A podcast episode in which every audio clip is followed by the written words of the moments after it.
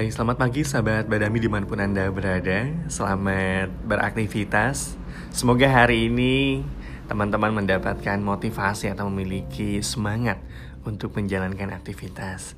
Jangan lupa bahwa hari ini Badami Kopi kembali buka mulai pukul 10 pagi sampai dengan pukul 8 malam.